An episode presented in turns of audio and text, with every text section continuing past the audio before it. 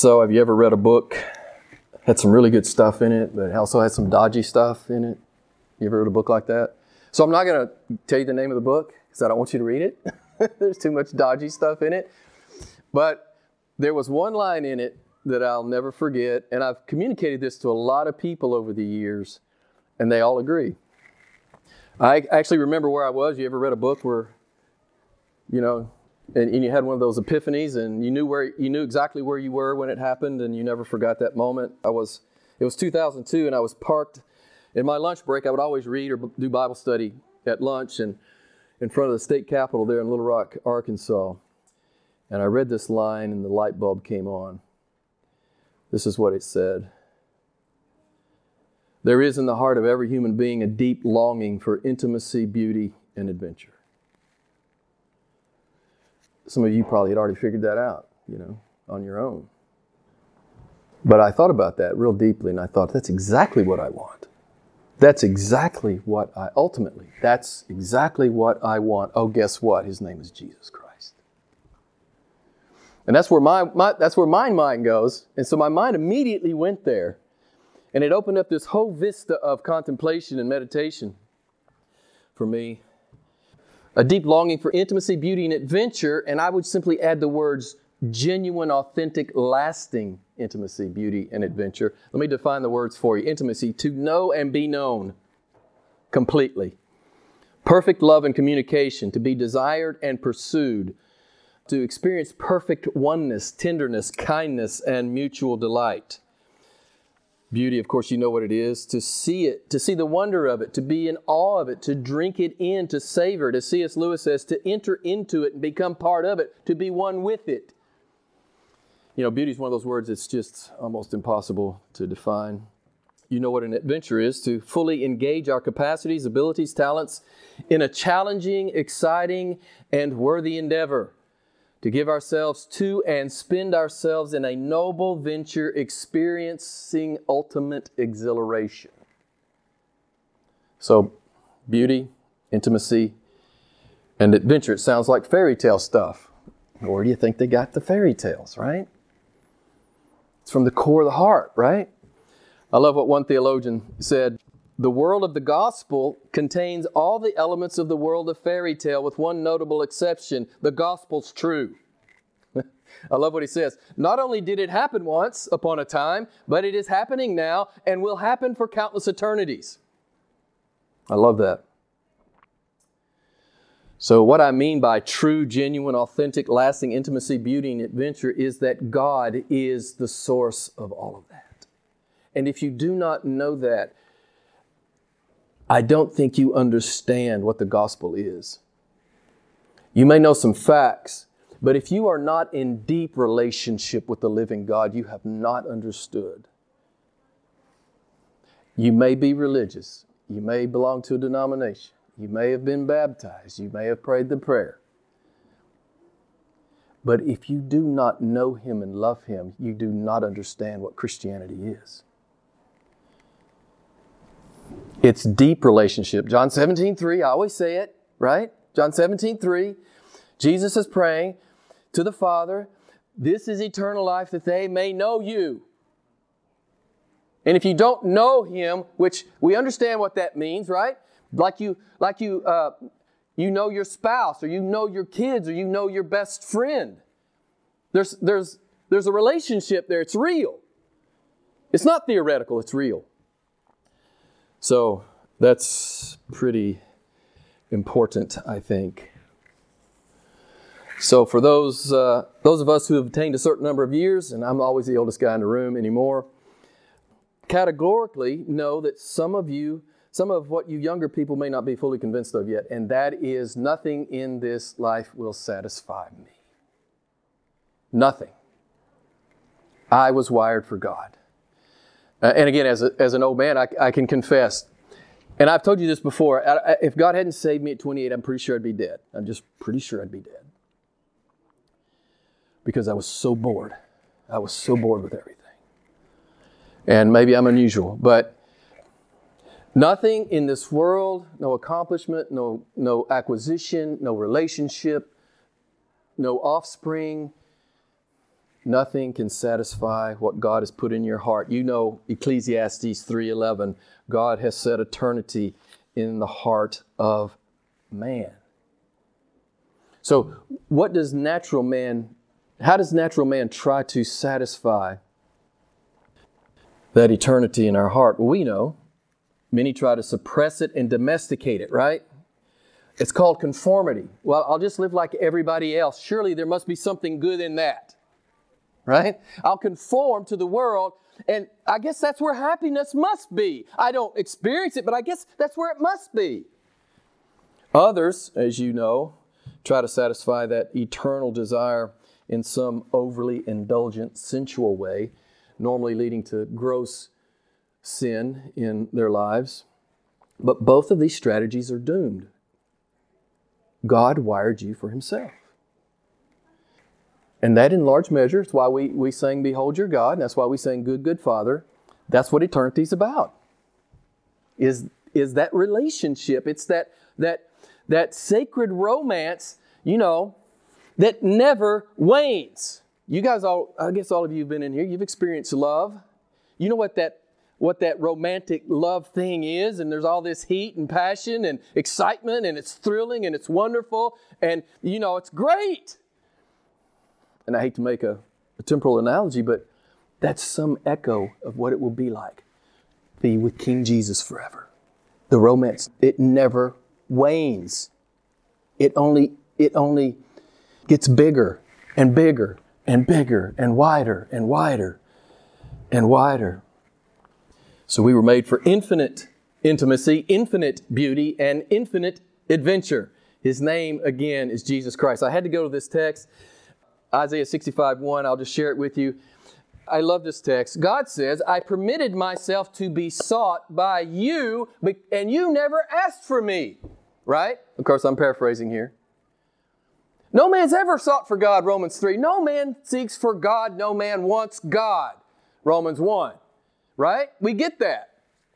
But he says, I've permitted myself to be sought by those who did not ask for me. And then he goes on, I permitted myself to be found by those who did not seek me. Do you understand what a gift it is to be a Christian? You didn't go looking for it, you didn't even want it. You know, he came to seek and save those who were lost, that which was lost. It wasn't you. We're like Adam and Eve, they were hiding. And God showed up. And in a, and in a sense, you and I are hiding in the exact same way. I just love this text. It's an amazing text. God put us in paradise and we rebelled. You know, I get so bored. I shared this with you many, many times. I get so bored with people blaming God for the bad stuff that happens. He put us in paradise. Why does bad stuff happen? Because of you and me and every human being before you and me. That's why bad stuff happens. And God works good. Listen, anytime you see evil, you have to remember the cross. God worked good in the murder of his son. It's a pretty stunning consideration. God says, Here I am. God's in the manger, He's on the cross. He's here to take us back to paradise. He's going to take us home. It's stunning in how he has sacrificed himself for his people. You guys know the famous C.S. Lewis quote about heaven, right? If I find in myself desires which nothing in this world can satisfy, the only logical explanation is that I was made for another world. It's simply brilliant, right? It's simple, but it's brilliant. If you're dissatisfied, you're not made for here. Are you dissatisfied? Well, to some degree, all of us are in some sense.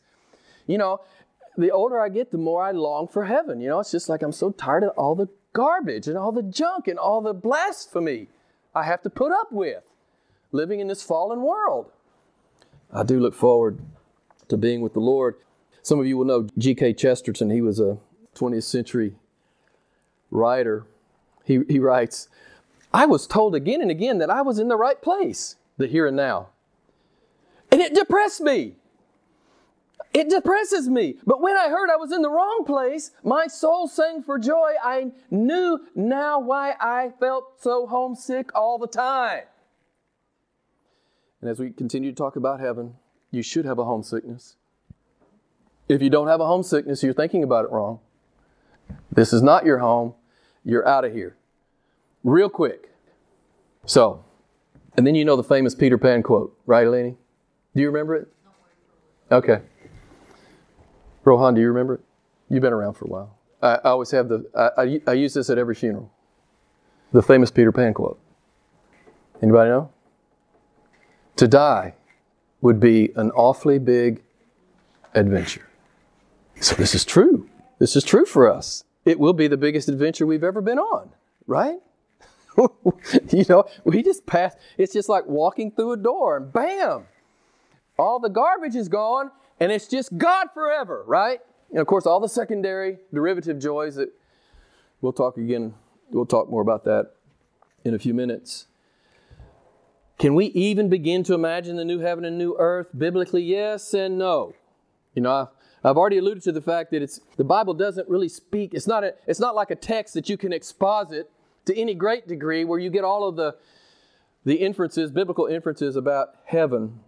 But we have talked about 1 Corinthians 2 9, things which eye has not seen and ear has not heard, and which have, has not entered the heart of man, all God has prepared for those who love Him. So there's one sense in which we cannot even begin to imagine. But that very next verse there in 1 Corinthians 2:10 it says, "For to us God has revealed them through the Spirit." So we have some sense. Not an exhaustive sense, but we have some sense about what the new heaven and new earth will be like. Certainly, there'll be countless surprises there jaw dropping, soul expanding, mind blowing, heart exploding surprises. But we have, we have this beautiful revelation of God from Genesis 1 to Revelation 22, right? And every time we catch a genuine glimpse of God in Scripture, it's a foretaste of heaven. okay? And I'll just give you a couple of things to think about here. Every beautiful, intimate, adventurous moment in the Bible is a dim foreshadowing of the new heaven and new earth. You think about God walking with Adam and Eve in the garden. Think about it. You think about how repeatedly and intimately he revealed himself to Abraham. You think about him revealing his holiness to Moses at the bush. Think about the transfiguration of Christ with Peter, James, and John as they saw his glory. God will forever disclose himself to his people. You know, Jonathan Edwards talks about that, that he reveals himself to all mankind, all creatures. To the whole cosmos, he's revealed himself. But to the redeemed, he has communicated himself. Listen, man, you gotta, you gotta read theology. I mean, it'll, it'll jack you up, right? You gotta read theology. You gotta read guys that have gone deep with God. you know, there's a whole difference. There's a big difference between being revealed and being communicated, right? It's just, God is our inheritance, of course. A couple of more observations just from Scripture in general. You know, the, the omnipotent power as He speaks two trillion galaxies into existence. You guys remember Job 38 7 when he was when he was rebuking Job about where were you when I made the foundation of the earth? He says, And all the sons of God, which are angels, they shouted for joy at the power of God. If your eyes are open and you're thinking, right? I I see the power of God everywhere. I see the genius of God everywhere. I see the goodness of God everywhere. The fact that I can see something beautiful and I can appreciate it and I can dwell on it and I can thank God for it. I mean, that's all a miracle right there. As Einstein said, everything's a miracle or nothing's a miracle. Everything's a miracle. Every day you wake up, it's a miracle. You know, just get into the physics of the earth and the sun and the galaxies and the cosmos and the, you know, Milky Way going through space at half a billion miles an hour, whatever it is. Of course, we could talk about the cell. I'm going to shut up. But it's just everywhere. The genius and power of God. You think about God's tenderness. You remember when he came to Elijah? You remember when, when Jesus shared himself selflessly with his disciples? How about the joy that God has revealed in, in the Bible? You remember the joy of his people at the Red Sea and, and the joy of, of Mary Magdalene at the resurrection? Every time God kept a promise in the Bible, it was a preview of the new heaven and new earth. Every Bible, every Bible promise that was kept, which is every one of them, if he made it, it's just a preview. It's a preview of the new heaven and new earth, right? He will keep every promise to you. He will fill your soul forever. You will be going deeper, as the song said, deeper and deeper and deeper with God. In one sense, heaven is all over the pages of Scripture. So I'm gonna, I want to say it like this.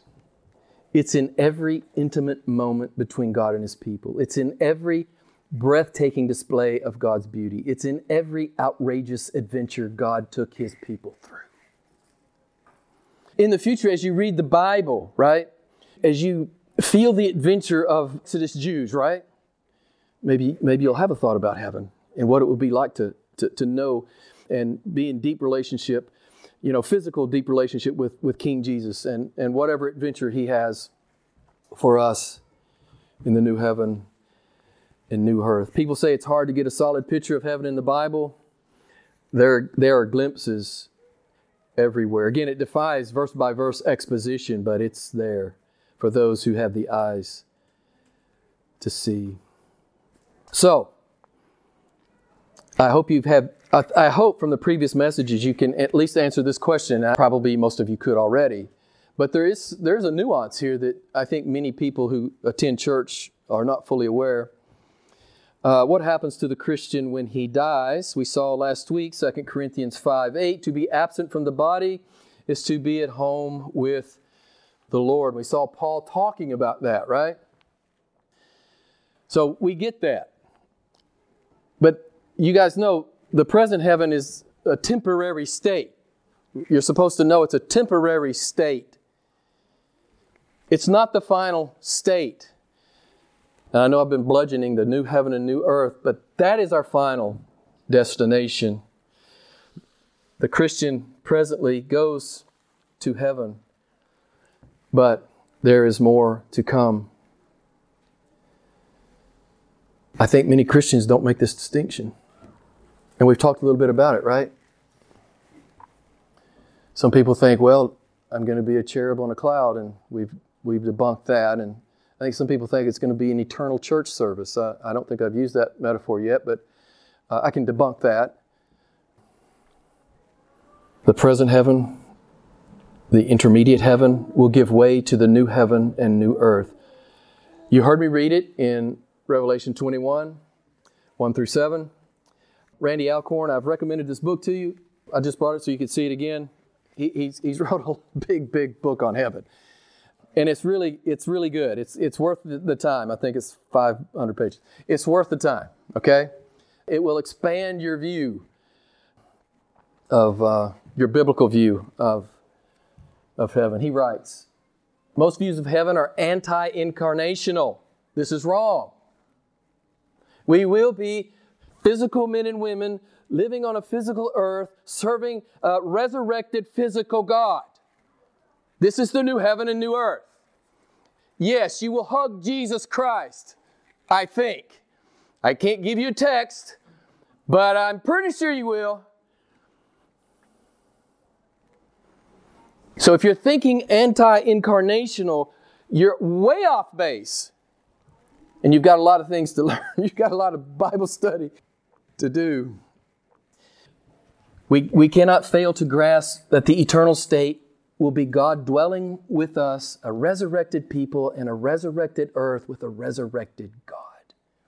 He goes on to say, if the, if the eternal heaven will be the new earth, doesn't that suggest that the current earth must be bursting with clues about what heaven will be like? Karen and I were walking yesterday. Of course, you know this. I think I've already said it to you in the series. All that is beautiful and good and wonderful in, in, in the old earth will be brought up into heaven, right? Plus infinite uh, delights and pleasures and joys that we can't begin to comprehend. But all that is good here will be, will be preserved and brought up into the new heaven. Of course, all of the, all the downside, as we talked about already, will be burned up. I hate to admit this. We have some other Americans in here. Hope you're not too embarrassed. It is embarrassing. There's a recent survey in America. Uh, it said, of those who believe in a resurrection of the dead, okay, this is so embarrassing. Two thirds believe they will not have a body after the resurrection. It's like, what? Okay, what is a resurrection? It's like, seriously, th- this is embarrassing. Uh, it's an oxymoron, but this actually happened, right? This is a documented survey. Two thirds believe they will not have bodies after the resurrection. Okay, what are you going to do? The educational system is not what it used to be. But God is taking us back to Eden. It's a better Eden. It's a resurrected Eden. Resurrected men and women serving the glorified, resurrected Christ. Now, in his book, Alcorn charts and parallels between the original Garden of Eden and the new earth. Okay, so he, he, he, he's charting and paralleling some of the differences and continuity. So I'm going to just give you a list. Just sit, sit there and try to, uh, try to take this in. If you want my notes, just let me know and I'll email them to you. Eden, original mankind. New earth, resurrected mankind. Eden, original earth. New earth, resurrected. Eden, innocent man reigns. New earth, redeemed man reigns. Eden, God visits Eden. God, in the new earth, uh, God lives with man on the new earth. Eden, tree and river of life. New earth, tree and river of New Jerusalem. Eden, no sin or death. New earth, sin and death forever vanquished. Eden, God's glory seen. New earth, God's glory fully manifested. Eden, unhindered worship. New earth, unhindered worship. Eden, mankind tends animals. New earth, harmony between man and animal. Eden, joy and satisfaction in labor. New earth, joy and satisfaction in labor. Eden, abundant, delicious food. New earth, abundant, delicious food. Eden, man able to sin. New earth, man empowered to never sin again. Amen? Eden, naked in innocence. New earth, clothed in righteousness. Eden, beginning of human culture. New earth, purification and expansion of culture. Eden, mankind grows, learns, and creates. New earth, mankind grows, learns, and creates. Eden, God's plan for man revealed. New earth, God's plan for man realized. I could go on, but I, for the sake of time, will not. 19th century theologian uh, J.C. Ryle said, You're going to like this. I pity the man who never thinks about heaven. Now, I've, I've rebuked you for this a little bit.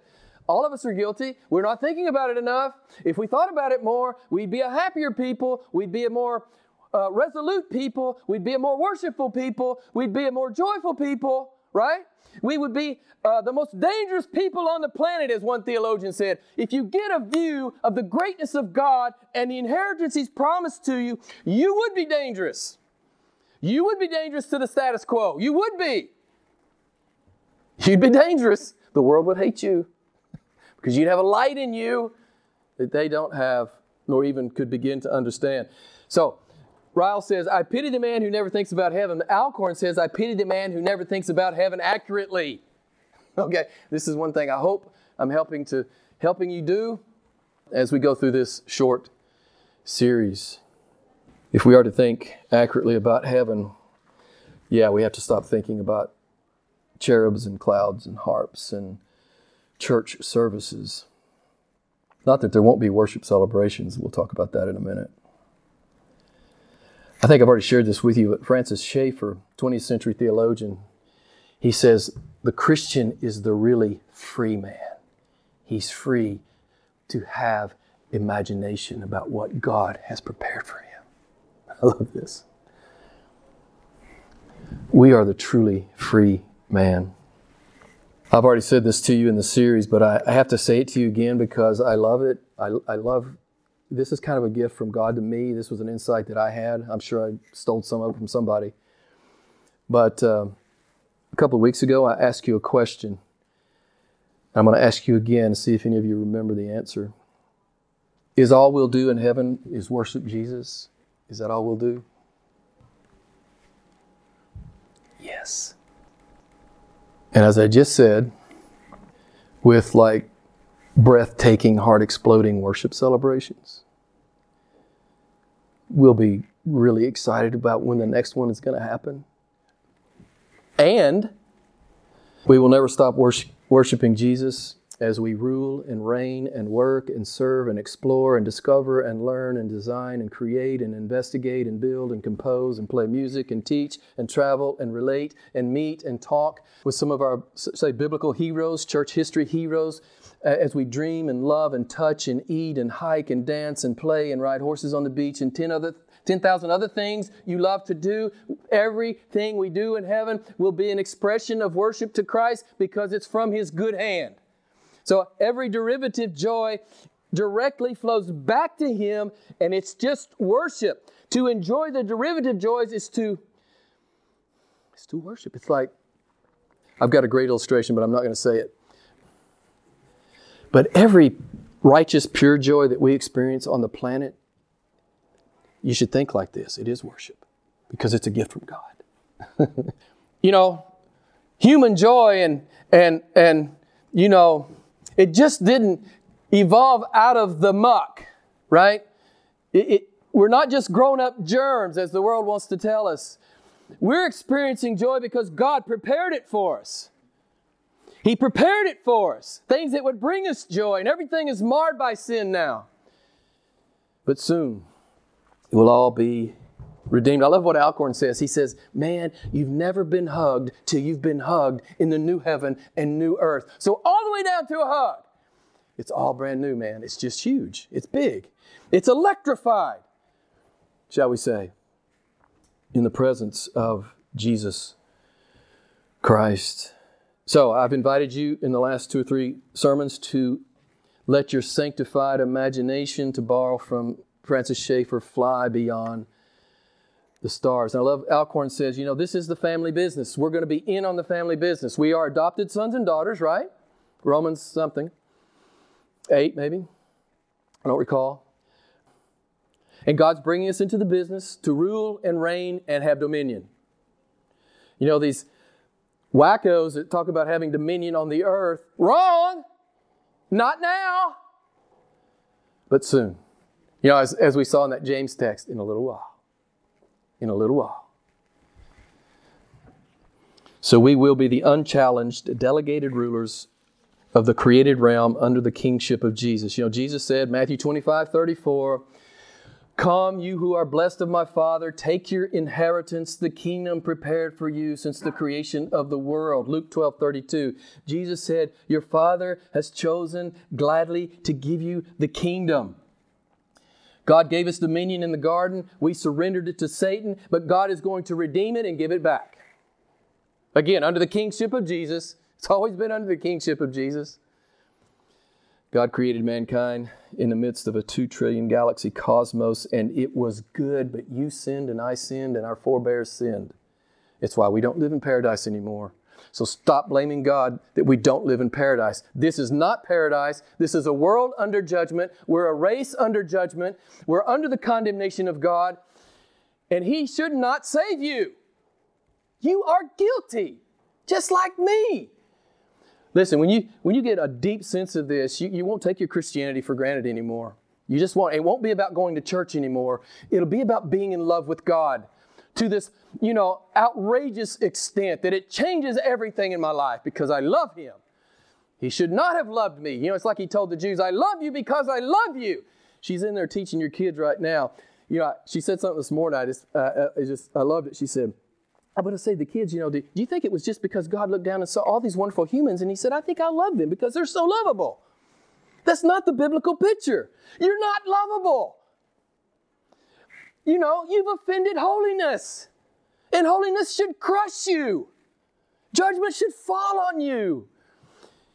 And then we live our Christianity and we think about it like it's, oh, well, it's, you know, well, you know, a Muslim is, he's into Islam and I'm into Christianity.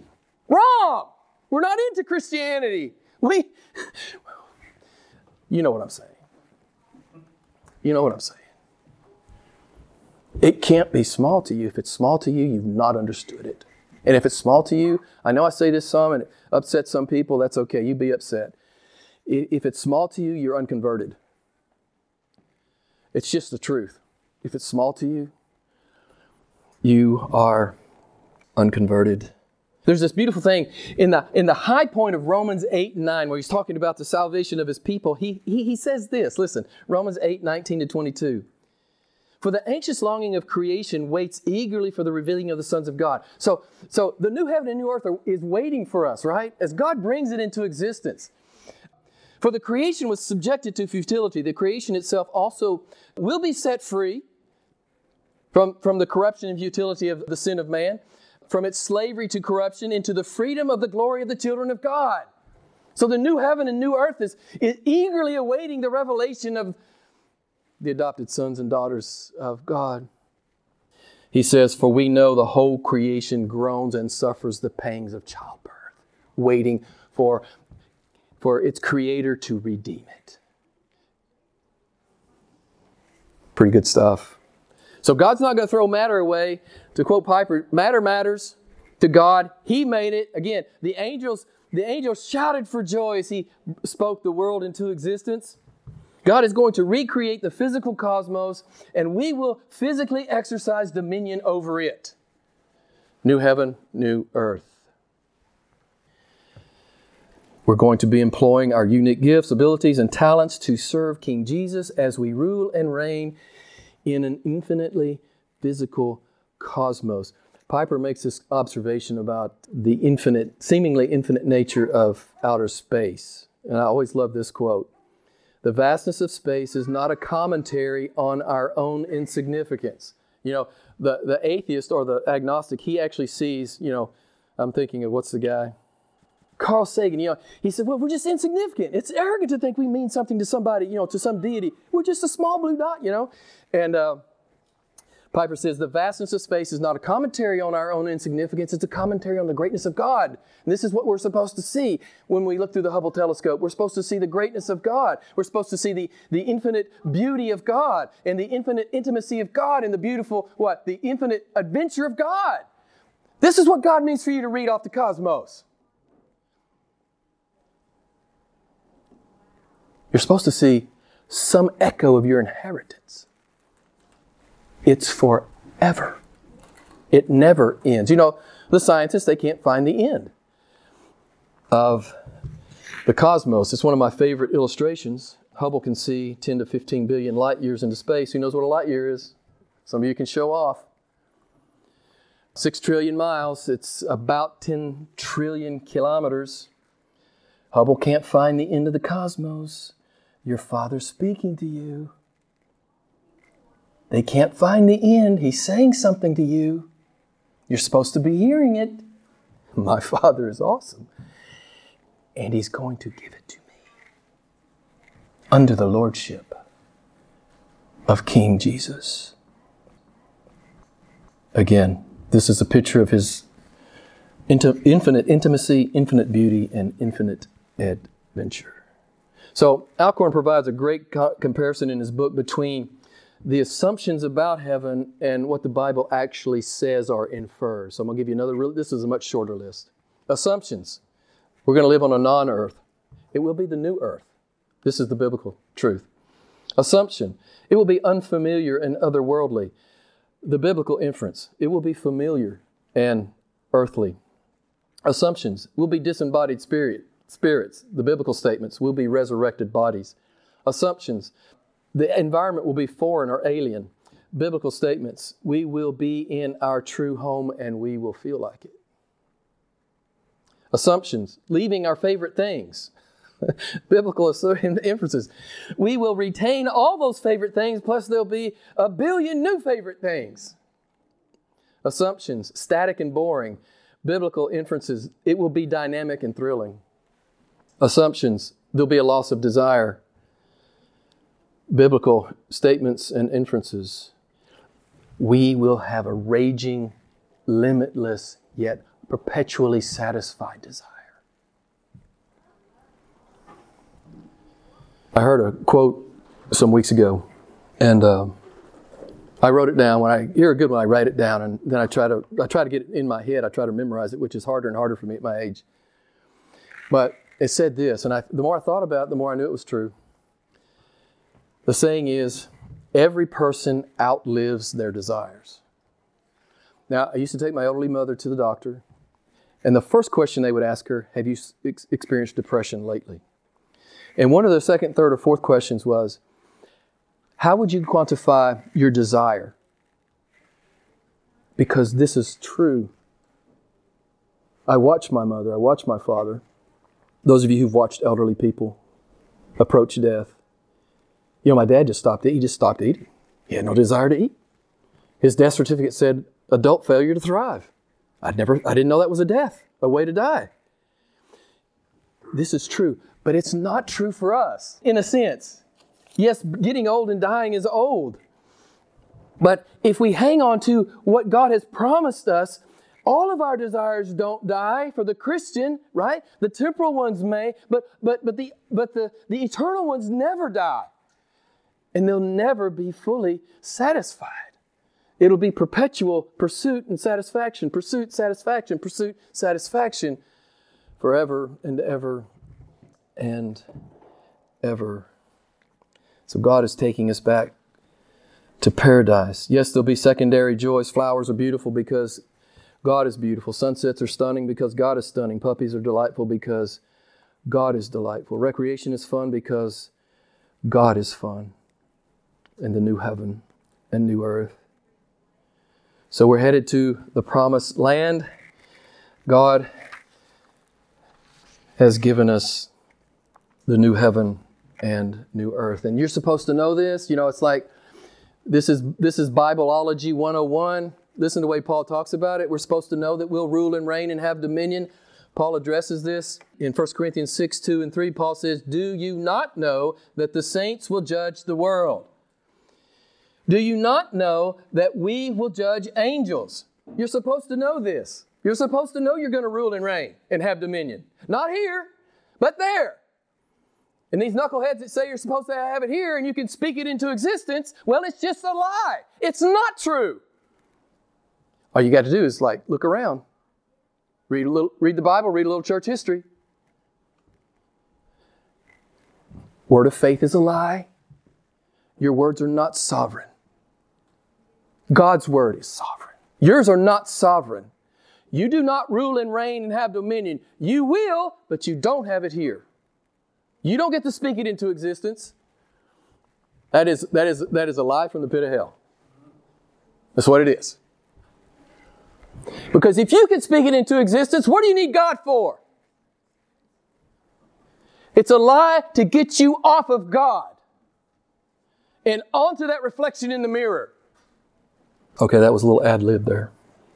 In Revelation 5, John writes that God has made us kings and priests to God, and we will reign upon the earth. Revelation 5, 9, and 10. So I want to close like this. We talked about it men's Bible study. And those of you who've been around for a while, you know, you know how it is. I'm a Piper Wright. And his best book, his seminal work, was Desiring God Meditations of a Christian Hedonist. You have to, you know, at first it, seems, it sounds like an oxymoron. What is a hedonist? I, I, looked it up. I want to give you the proper definition. A hedonist is a person who believes that the pursuit of pleasure is the most important thing in life. Yes, the Christian has found the ultimate pleasure. His name is Christ. His name is Jesus Christ. We are in white hot pursuit of Him. We are the ultimate pleasure seekers. We will have pleasure forever as we pursue Him through eternity. We are the ultimate hedonists. We don't care about we don't care about, you know, ultimately the pleasures of the world. We want the pleasure of forever. We are the ultimate hedonists. I, I, I love that concept. I don't, you know, that's a short, real short exposure, but I hope that uh, you understand what I'm saying. We never get to the end of the pleasure that Jesus Christ affords. And she's in there right now. She said, "Man, I can't get this. I can't get this love of God thing. It, I can't do it in one lesson. It's too big." I said, "Yeah, it is too big." She's in there right now. Listen, listen to this definition of love that we share with your kids. It's all related to hedonism. It's all related to the new heaven and new earth, right? Biblical love is the overflow of joy that God has in Himself God not looking at you and thinking, wow, you're, boy, Jim is really, boy, he's, he's a, I really love him. Look at, look at Jim. One thing we've learned in the men's Bible study, and the kids are learning, that God's love is free, spontaneous, sovereign, and uncaused. It is uncaused. You don't deserve to be loved, but He decided to love you. This will make you get on your face, right? Instead of walking around with your chest out, like, yeah, of course He elected me, of course. Why would He not? I'm hot stuff, man. Why not? If you understand your Bible, you realize well, you understand. Biblical love is the overflow of joy that God has in Himself. And it's spilling out on unworthy people like you and me to draw us into the greatest experience in the world, namely knowing, tasting, enjoying, praising, and being swept up into the glory of God. This is the new heaven and new earth. This is how He's loved you. Right? This is amazing. It's an amazing definition from John Piper's ministry about the love of God. It cannot be all about you. It's not about you. The cross is not about you, first and foremost. It's about the glory of God. Romans 9. That his glory would be manifest as he saves his people. And then, yo, yes, we're caught up in it. Beloved, if you get your theology right, it'll rock your world. You will be dangerous. You will be dangerous. But if you believe most of what's being taught today in the Christian, shall we say, milieu, the Christian, whatever we want to call it, the modern church, it's, it's just, it's embarrassing. It, it, it's, it's embarrassing and blasphemous. It's embarrassing and blasphemous. So here's, the th- here's, here's how I want to finish up. I just read you from Piper's material. I, just, I want to finish this up right here. If God is the greatest of all beings, from whom flows infinite joy, what is the most loving thing He can give you? It's Himself, and that's what He's doing. Health, wealth, and prosperity? Don't bore me! Right? It's too small for my soul. I must have God. Now, God is a good God. He's a gracious God. Sometimes He gives health, wealth, and prosperity. And if we have health and prosperity, it's from Him. But if we have the opposite of that, it's also from Him, and He's doing something in it. we we studied Job about three or four weeks ago. We got to get off this superficial, me centered garbage. The church never believed these things until like the last hundred years.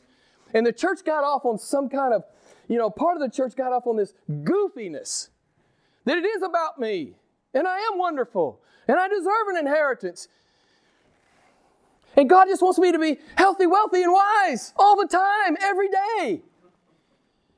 It's just embarrassing. Open your Bible, please. The most loving thing God can give is Himself.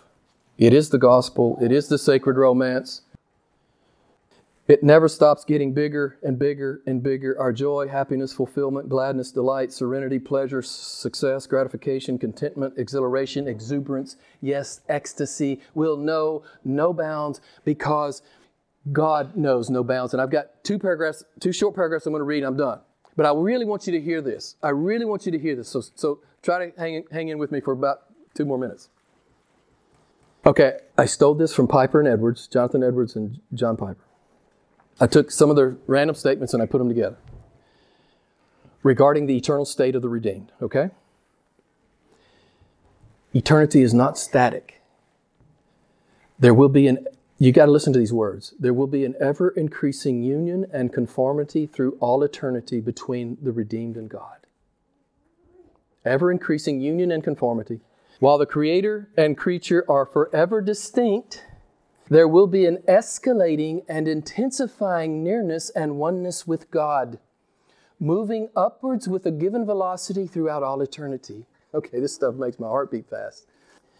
Last, par- last paragraph. Since God is infinite, the creature cannot fathom the totality of his greatness or comprehend his infinite beauty or delight in all that he is. Rather, It will take an eternity for us to know and enjoy all that God is. There will never be a time when there is no more glory for the redeemed to discover and enjoy. Beloved, God is getting us ready for God sized intimacy, God sized beauty, and God sized joy. It is the new heaven and new earth. And I'm going to close like this. I'm back in Revelation 21. You can go there with me if you like.